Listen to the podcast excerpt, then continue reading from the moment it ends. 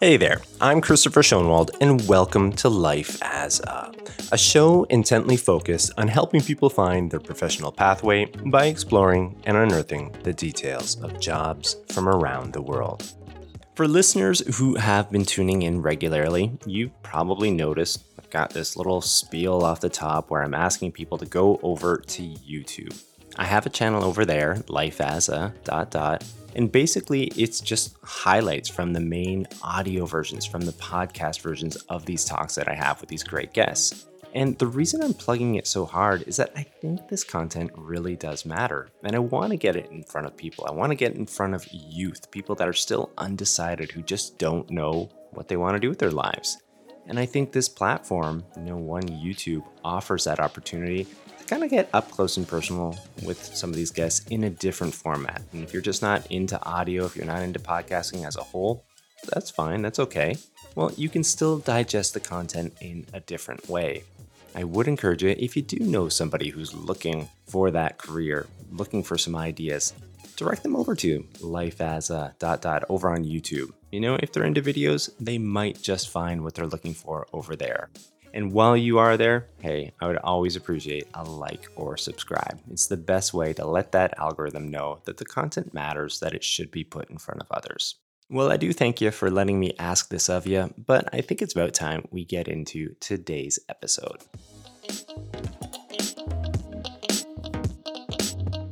I've been around long enough to know that there are people on this planet that can say all the right things and lead you to believe one thing or another.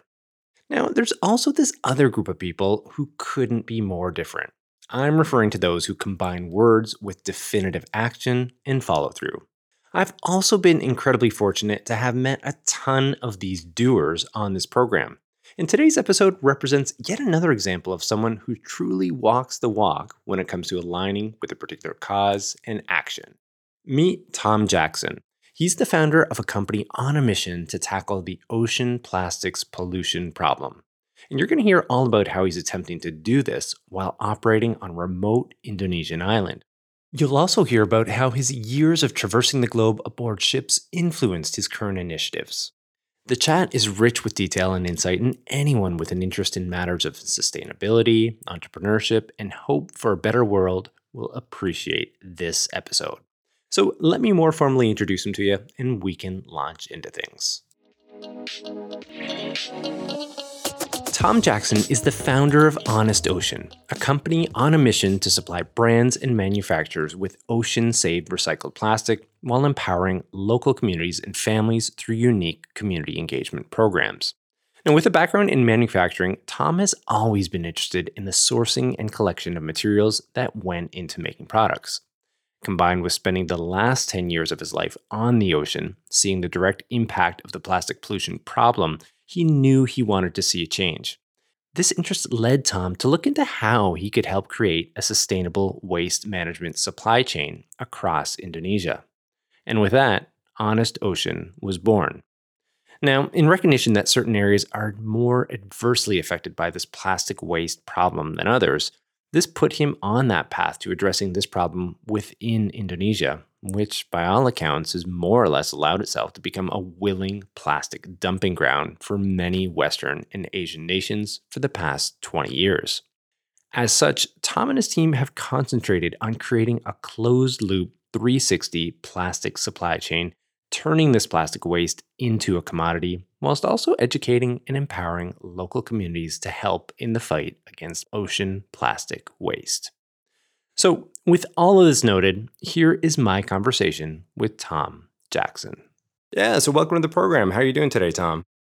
I'm great, thanks, Chris. Thanks for having me on. Yeah, likewise. I mean, I really enjoyed uh, you know diving into your work and what you're you're all about in your company, Honest Ocean. I mean, anytime I get to hear from individuals in the environmental space, it, it's it's always thrilling because certainly that's an area that we need to improve upon, and uh, there's a lot of innovation going on there. And I think uh, what you guys are doing with Honest Ocean certainly represents that. So yeah, really excited for it. Appreciate it. Yeah, we're trying to do our trying to do our bit, get things moving. So I, I appreciate that. That's very yeah. cool to say. All right. Well, I do have the first segment lined up, but it's something called Coloring Wikipedia. And as my listeners know, it's a segment where I just read off a definition from Wikipedia that relates to, to what the guest is all about. And I went with one that maybe people aren't exactly familiar with. And to be honest, I wasn't either, really. So I'm going to read it off. It's resource recovery. And it is a bit wordy, so hopefully I'm not going to stumble through it too much, but uh, we'll, we'll give it a go. And then afterwards, maybe you could comment. Does sound okay? Yeah, absolutely. Okay, so here we go resource recovery. Resource recovery is the systematic diversion of waste which was intended for disposal for a specific next use. It is the processing of recyclables to extract or recover materials and resources or convert to energy. These activities are performed at a resource recovery facility. Resource recovery is not only environmentally important, but it is also cost effective. It decreases the amount of waste for disposal, saves space in landfills, and conserves natural resources. Oh, I love it. I think that's what exactly everything should be around. Uh, I, I kind of like the way that they structured the reading of that, not just talking about it in terms of we should do it, but financially it just makes sense. Mm. Yeah. Was there anything else that you'd like to, to emphasize, or any other things that stood out in it, or even de-emphasize? Oh, I mean, all of it. It's yeah. it's kind of how I thought I've, I've based uh, what we're doing on around that. So yeah, Okay. All, All right. Well, speaking of what you're involved in, maybe maybe you could share with listeners, you know, what what Honest Ocean is all about and how it relates up to this definition. Absolutely, Chris. I'd love to. So, Honest Ocean uh, micromanages supply chains. So, what we do is the the most important thing, and you know, our world uh, is the impact of what happens, and that always comes at the source. Things that need the biggest amount of change, which is the locals, the the poorer communities that are usually collecting plastic. So we will work from the source through each link of the supply chain to make sure all of the material, or as much as we can get our hands on, can go back into the recycling market. And not only recyclables, but all types of waste we try to plan for. So it's really preventing plastic getting in the ocean. And in some projects that we run, is retrieving it from mangroves or the ocean itself. So it's a it's a layered business model from collection and impact, but also we help brands with the application need for plastics and we link them with our network and really allow the scale of, of the recycling market to come through many, many partnerships. And you're based within Indonesia as well, right? Yeah, Indonesia's home these days. So I've been here for, for nearly three years. Really enjoyed being here, originally from the UK. So can't quite make it back for weekends, but uh, I go home sort of once a year or so and generally traveling across Southeast Asia for, for business. So I'm on the island of Lombok, which is one island east of Bali. And then west of that is kind of where all our material goes to. So you've got, you know, over 2,000 islands in Indonesia, and we've got a lot of work to do. So we're trying to work with the closest islands to the mainland now, and then we'll just keep progressing to hard to reach locations.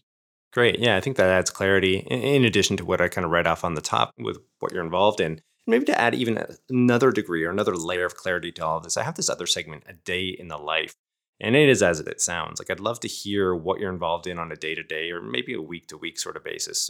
Absolutely. And uh, some of the, some of my friends who call me the the digital trash man because they're like, we all see you working on a laptop. And he's like, yeah, that's that's most of it. You know, emails and all that comes from it. But I generally kick off the workday around ten, and I'll finish at about eight or nine p.m. So yeah, typical is is um, regrouping with the team, uh, making sure that we're all all connected and, and working well, and putting out any fires. For me, I work in a two-hour breakdown really well. So start you know i'll start um finish at midday for for 40 minutes and then i'll clock back in for a few more hours and i'll generally break that up into four segments in a day. And that can be anything from dealing with supplier contracts through to impact partnerships with customers through to expanding team operations. Yeah material quality issues which honestly chris there are a lot of because you're taking material out of the environment.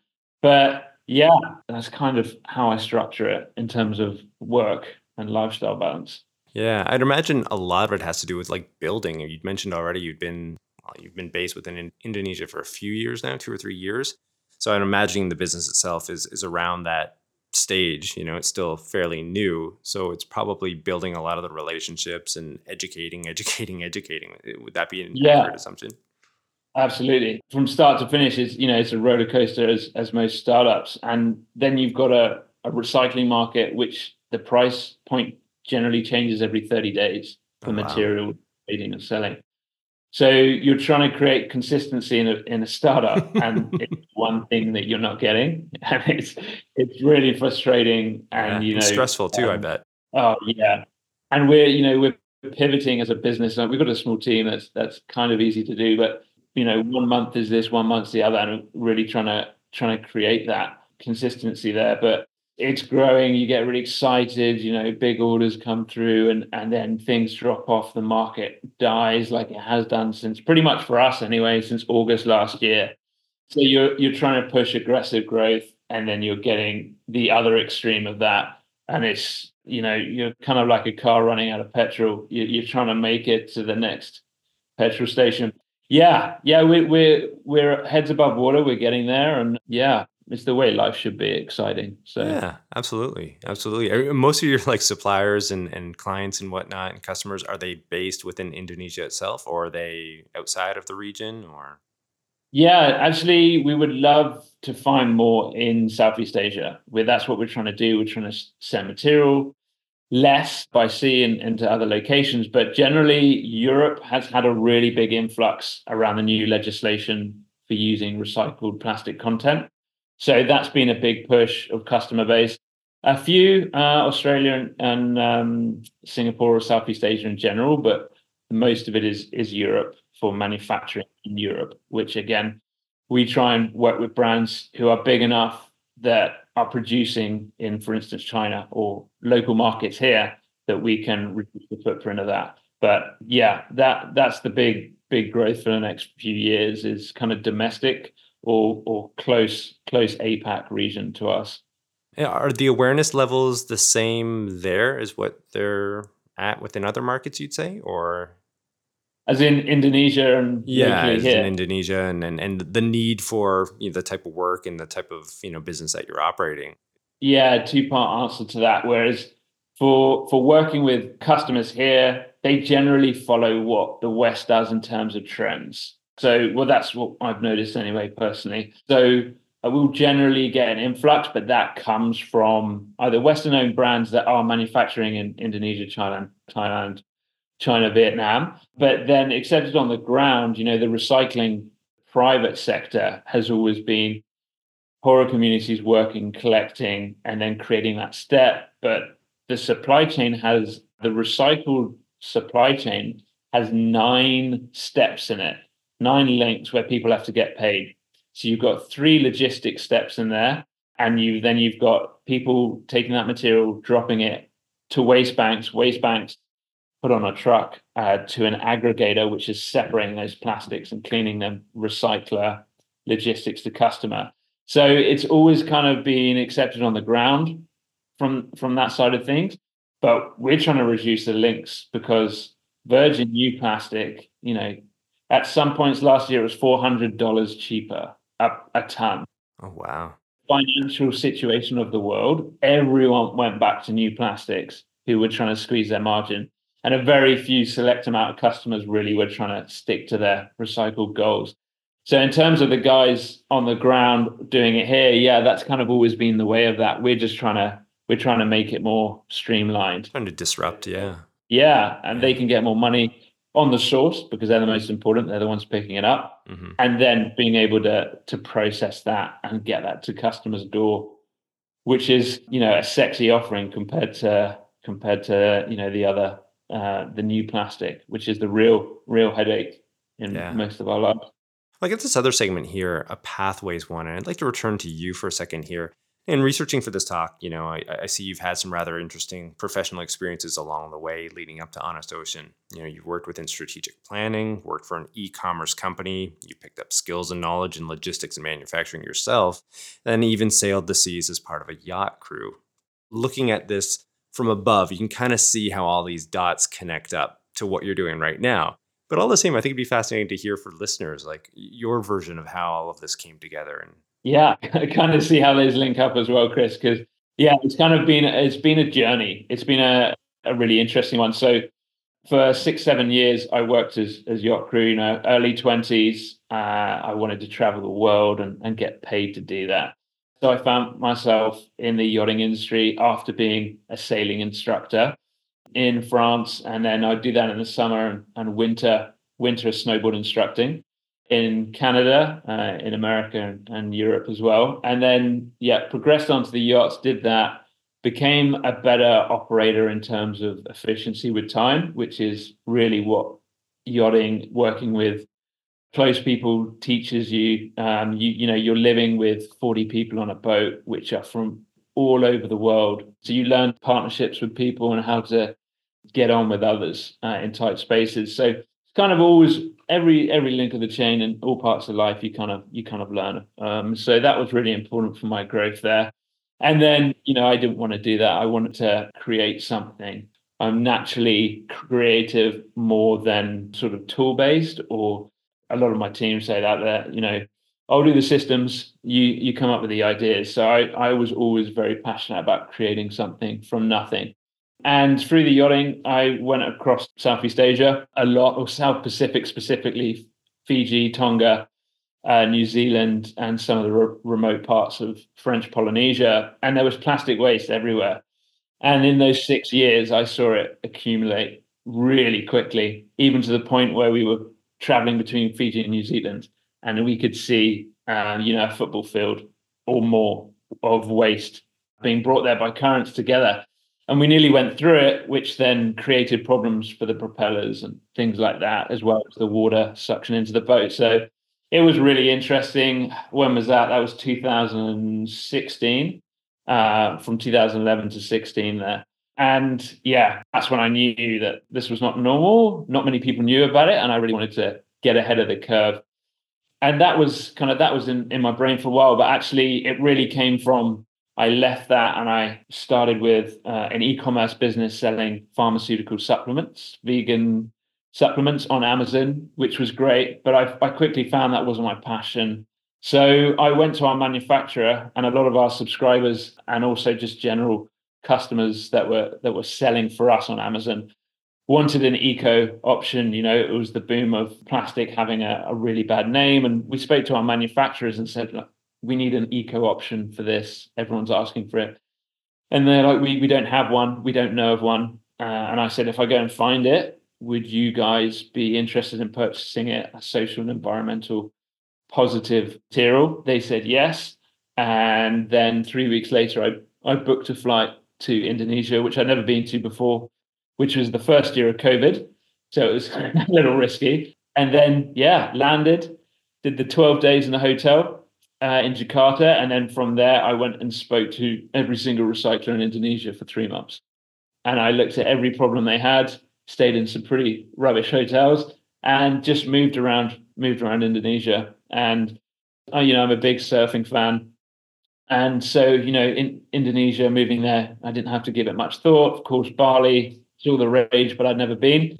And yeah, that was it. That was really just trying to solve problems for a local market. And I'm sure we'll come to the question later. I'm very much 100% on nothing. It's generally how I operate. So getting on a plane and just just rolling with it is never feels too risky from my side. Yeah, yeah. I mean, I kind of picking up on that just the way you laid it out there like a lot of passion in behind passion and belief in, in what you're doing and conviction. And certainly that's what you need right? Like there's you need healthy amounts of that in any startup in any sort of enterprise no doubt. And to be aligning with uh with a mission as worthy as the one that you're part of i mean i can see how you know it, it would make it a little bit easier at times. I'm sure there's still some challenging moments along the way but it, like when you have that to kind of push you through some of those challenging times i'm sure it helps. yeah yeah, you got to be rigorous as well. So yeah, for sure, Chris. Well, we can skip on over into this other segment of Q and A discovery and kind of continue this back and forth. And I see on the Honest Ocean website a tagline which states, "We're not just a business; we're a movement." Talk to me about that sentiment a little bit, if you will. Yeah, absolutely. We see ourselves as a, as a network. So there are people doing great stuff on the ground here that need to be brought together they need to be brought under wings and they need to help the growth of what they're doing and they need to create better revenue from that. So being able to collaborate and partnerships with other people, especially locals for us here in Indonesia, is is the driving force for everything we do. And if these guys are doing well, it means more plastics getting into the recycling market, which means it's better for them. It's better for us. We operate as their sales channel, so we increase their collection network with helping divert funds to them to grow. Then we take the material from them, link them with the recycler, uh, and then our customers on the other side of that. So it's that stepping stone approach, which mm. is creating a massive network of people doing really cool stuff and being able to have the funds to to grow it. And you know, I looked at bringing people on with, with salaries who were collecting when I first got here. But I quickly found out that if you don't have the right people around that, you're really going to struggle to grow or create good foundations. So then I went to the people who were already taking initiative and their small homes to do things or had that mindset that is the hardest part of, of working on the ground here. And these guys were doing that. And, you know, I went to a few of them. The first few I went to, I went, guys, show me, is there any land around here we can look at renting? Like what would, what would a scalable model look like to you? in very bad Bahasa. Uh, it's a learning process for the language here. But yeah, that's really what we looked at. And they sent me what they wanted to do. We looked at if it was feasible. And then since there, we've, we've used that model for the last three years to go in, go and speak to them and, and just look at the feasibility, like what's important, how can you how can you work? And that's the real reason why we use that tagline and the people who are collecting the waste are generally people who know the village and have good reputation with people there because people will walk past them, drop the waste off, get a bit of cash for it. So they are already in a controlled situation. So that rivalry and community base that we kind of structure that wording around It's a really important part of, of what we do.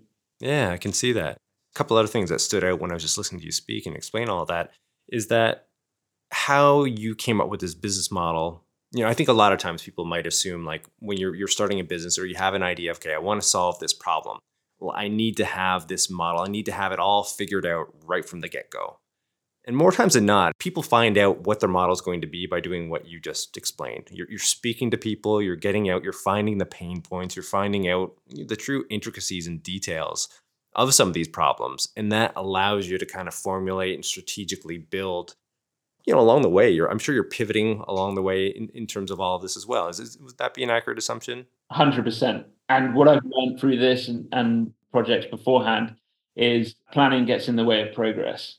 And you know, as humans, what we can do is we can we can sit there and come up with ideas and start, you know, trying to restructure a business model. But actually, what we're doing is we're creating doubt in our own demise, really. So what you've got to do is just go have a three step plan, which are simple, which are achievable.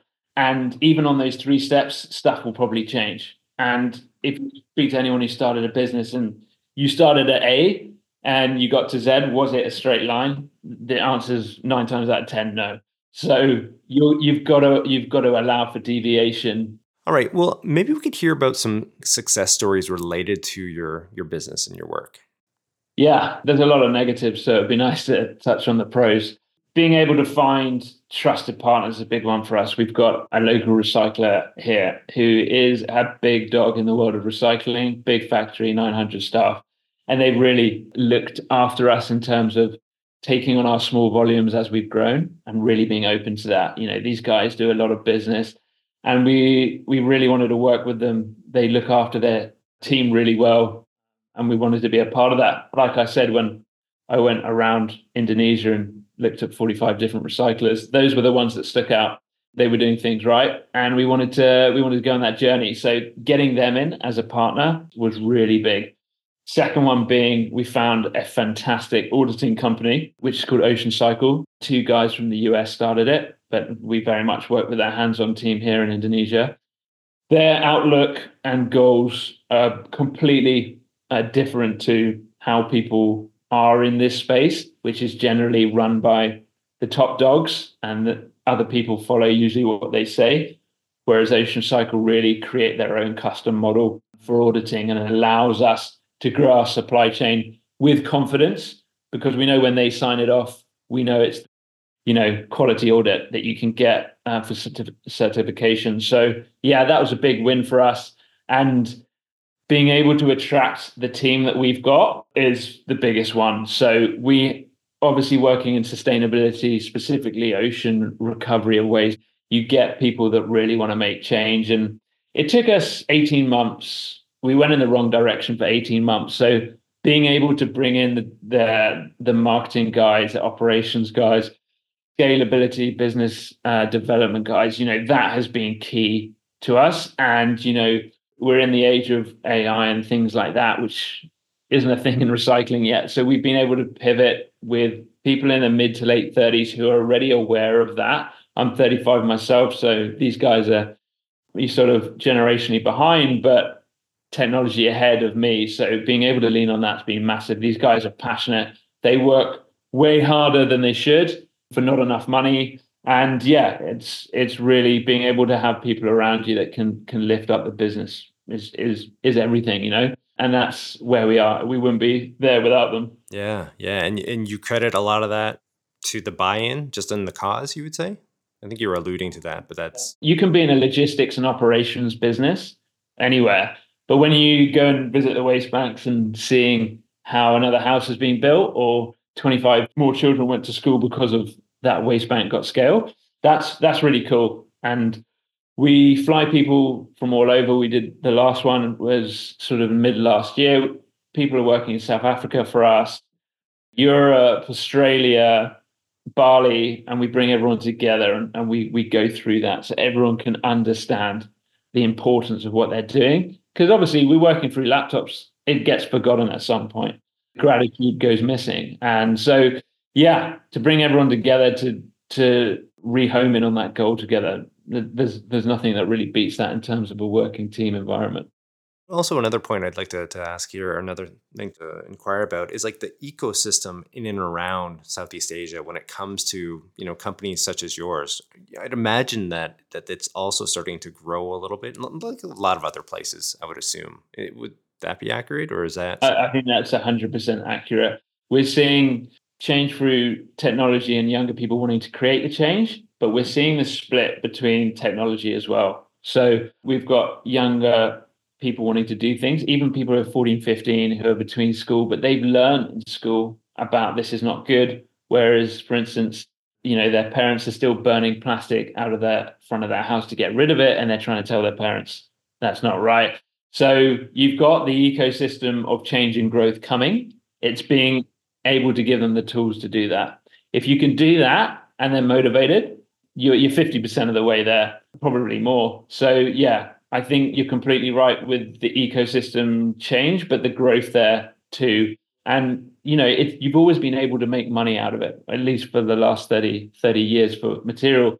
So the change in the mindset there is is really important. And it, you know, it's how you can scale business as an individual here it's a whether it's waste or, or, whether you're in crypto you know money is money is money and for these guys on the ground we can we can be that for them. And a lot of actually the guys in Indonesia come through our Instagram and just send us a DM and be like, I'm in this island, and we, then we have a look at it and we realize how far away it is, and we're like, great, let's let's see how we can make that work. So yeah, ecosystem growing at a good rate. We got one more question in this segment here, and it's one of my favorite ones to ask, to be honest. You know, the idea of your work impacting you, that career rub off or business sort of like rub off on uh, onto your own life, your own way of interpreting the world and whatnot. You know, being attached to a mission such as yours, I can see how levels of fulfillment, you know, at times could be through the roof. But all the same, I, I'd love to hear like what the work you're involved in over these last few years has come to mean to you. Yeah, I mean, it, it is kind of everything at this point. You start with an idea and where you want to go with it, and it creeps into every part of you know what you do and you meet people and they ask what you do but you actually you know when you explain it to people you actually realize it's pretty much everything you, do. And then um, you work through you know the parts of that that it's too much and then you have to kind of scale it back a little bit. And you know you need other hobbies and stuff. It's important. But yeah to me personally like i I love every part of it. Even the bad days are, are better than working nine to five for other companies that I worked for before. And but you've got to have that awareness of it. And you know, you, you can have three really bad months of, of revenue and then you can go and see some of some of your favorite waste banks and try and relate to to that and just go back in time with them as it very much feels like you do when you go into some of these villages so yeah yeah every every part of it's enjoyable the learning pain of it. it is a different side of it but it is affected every every part of uh, who i am and i can't see myself going away from it. I can just see myself getting embedded into it differently. And personally, for me, it will go from from plastic recycling in five years. I'll be deeply emerged into the energy world through sustainability and specifically hydrogen. But that's uh, that's uh, cool for another day, and it's it's every part of what I do now. Yeah, I can see that. And I'm kind of picking up that vibe that it's all encompassing for you, and uh, you know, and like also one of the things that strikes me is that like what you are doing is very physical in nature like you're, you're actually taking things out of the environment that are damaging and harmful and and finding a way to to spin that into a positive you know in, in so many different respects so like yeah I, I can definitely see how that, that fulfillment would be there and and you'd mentioned like learning like that can be a challenge at times i'm sure but the deeper you get into it it gives you new insights and allows you to kind of take an idea further or twist it off into a different direction that could create a different level of impact. So, yeah, I, I definitely get all that. I can see it for sure. Well, we've got this other segment here, a water cooler story segment. And this one here, I just ask guests to indulge listeners with a story related to their work. So I'm really eager to hear what you have for us today, Tom. Okay, water cooler story. So I guess for me, the success story from from us personally, it would be working with someone who started at 14 years old who wanted to change an area in their region heavily polluted. Now we, we fast forward, they're 18. They've started their own waste bank.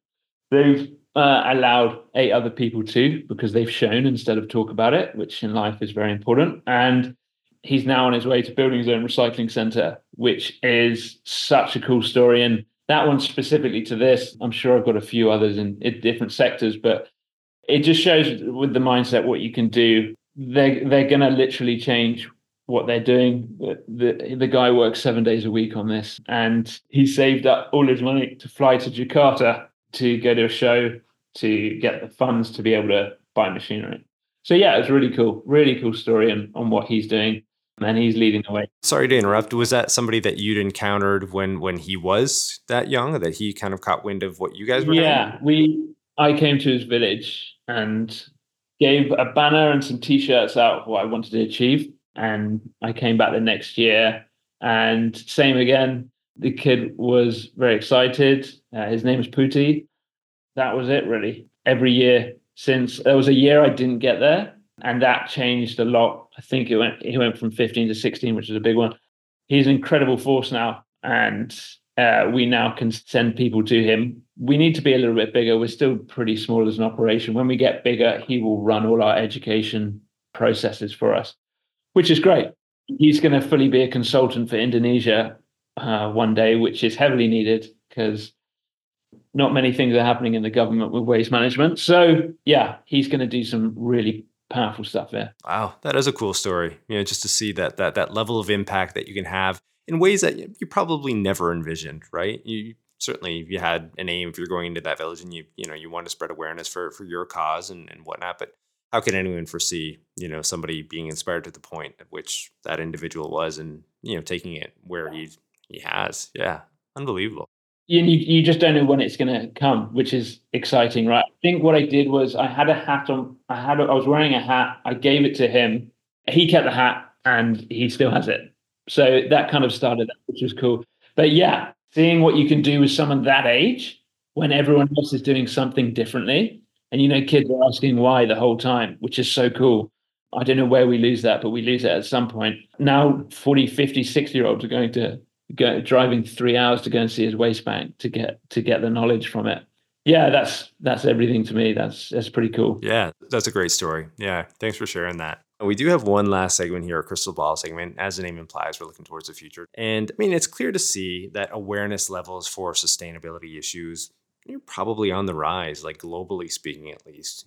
People understand that we need to change our ways. But that being said, you know, you being on the front lines, and you just already mentioned this already, like governments are not always buying into this. There's several reasons for this, perhaps but I, I'd be curious about like what your levels of optimism are in terms of us getting things right. Yeah, Chris, this is this is my favorite question. I'm I'm going to have to try and not go on for too long about it, but traditionally people have relied on governments to help them enroll in projects and create the landscape for them. And if you asked me a year ago or even two years ago, I would have been quite bleak about the answer and not very positive. But I've seen so many things now which are privately run and scaling really quickly. Uh, which, for instance, Precious Plastics are one of them, which is an NGO, which you can go onto Google Maps now and find out people using their machinery and, and growing that way. But the future is really going to speed up with waste management, and people are now working out how much money can be made from this. But a number of things have to line up to be really important for that to work. One of them being technology, the advancements in machinery, machinery learning, but also the processes of what's happening. The market, so customers have to be willing to take the material, knowing it's going to be worse. And that's now coming through ESG goals and, and supply chain management goals. And the third one being that plastic is energy. It's come from oil. Oil is goes into energy. So all of that can go back into energy. So we're at a really crucial point of being able to scale it through technology, but being able to use it in a useful way. So I'll give you an example, Chris. Mechanical recycling, which is what we generally do now and most recyclers do, which is stuff comes in, it gets sorted on a conveyor belt, it, goes into shredding, washing, extruded into into pellets sold to manufacturers. Now, that's great, but that's not effective. For 100 tons of waste we process, we get 10 tons of waste. It's a lot. And that we're just talking about plastic bottles right now, which are highly recyclable. We're not even talking about kind of the aluminium sachets you get chocolate bars in. They've got the aluminium inside, plastic outside.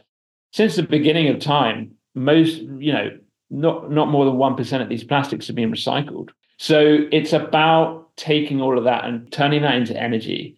Energy is really expensive now, which is in one way it's great that it's gone up because people are looking at alternative forms of that. So we're looking at recovering everything we put out in the environment from electrical waste to environmental waste ending up there, putting that back into either an oil format through pyrolysis, so turning that back into crude oil and then back into plastic, or it's going to be into energy storage and uh, scaling through enhancing energy. And you know, the next 10 years, that's massively going to change with the advancements of, of technology. So we're we're gonna we want to be a big front runner for that. And that's why we work with waste banks to help them create that network, grow that. And then we can be the guys who dictate where that energy, what, what that goes into. That's really important because for a small business that has really ambitious parts of scale, you can actually it's not you're not being pulled by you know oil big oil corps or big plastic corporations. You're creating a commodity which had no value before. It was a non-recyclable commodity. Now, now you've been able to put that into to oil or building material or um, burning burning that for concrete is even a solution. It's not my favorite, but it is one. Just the energy enhancement that comes from plastic back into another form is going to be really exciting and and looking forward. I I can't wait to see where that goes. Yeah, yeah, hundred percent. I mean, it strikes me as like a lot of this still being in a state of flux, right? Like things are still developing. Some things are maybe reaching a point where we can sort of entertain some of these notions of what you're just speaking of, while others we might have to wait a little bit longer. But all the same, this notion of optimism, and and quite frankly, I wasn't necessarily expecting that because a lot of this conversation when it comes to sustainability still is a lot of doom and gloom. So it is yeah. refreshing and it's oh. nice. And these conversations are needed because, you know, I think we, we need that optimism. We need to, to, to, find things to cling to when it comes to, you know, hope towards turning things around before it's too late. Yeah, hundred percent, Chris. And you know there is so much negativity which you can get kind of squandered with, and yeah, eight million tons entering the oceans every year still, right? So it's not all it's not all good solutions, and the harvesting of plastic out of the environment is you know it's going to be a 15 year at least process to do that because that's manual work you know? Unless you got drone bots picking picking all that kind of waste up then yeah maybe that will happen. But at the moment it's manually picking it up. It's fishermen boats out there. So yeah it's going to take a number of years. And if we get to 25 years and we we haven't reversed what we've done to the ocean or there's not something we can put in the ocean to break that down then we are gonna we are gonna be in a in a really big problem it's already it's already unthinkable to 50 years ago for people, but we, we're dealing with it. Well, eh, that's half of it. You know, is recognition of the problem, and then hopefully, you know, we can take these steps to uh, to start rectifying it. So maybe on that note, closing things off with that degree of optimism might be a nice point to, to draw things to an end here. But I've got to say, Tom, it's been an absolute pleasure, and I've uh, really enjoyed the conversation. I know listeners are going to too. So thanks for uh, taking some time. Thank you, Chris. Thanks for your questions. Really loved it. Appreciate your time. Now, for those interested in learning more about Tom and his work, you can do so via Honest Ocean. You can also find him on LinkedIn as well as Instagram. And for reference, all this information, including links, will be in the show notes. And hey, if you like today's show, please be sure to share and tell a friend. You can also show further support by rating, reviewing, and subscribing wherever you access your podcast. And then lastly, head on over to YouTube. Off the top, I did mention we have that channel over there and check out video highlights from the audio conversation. And if you do make it over there, I would absolutely love, love, love that like or subscribe. And don't forget to join us on the next episode of Life as a, where we'll continue to explore and unearth the details of professions and the people behind them. I'm your host, Christopher Schoenwald. Until next time, stay curious about life and living.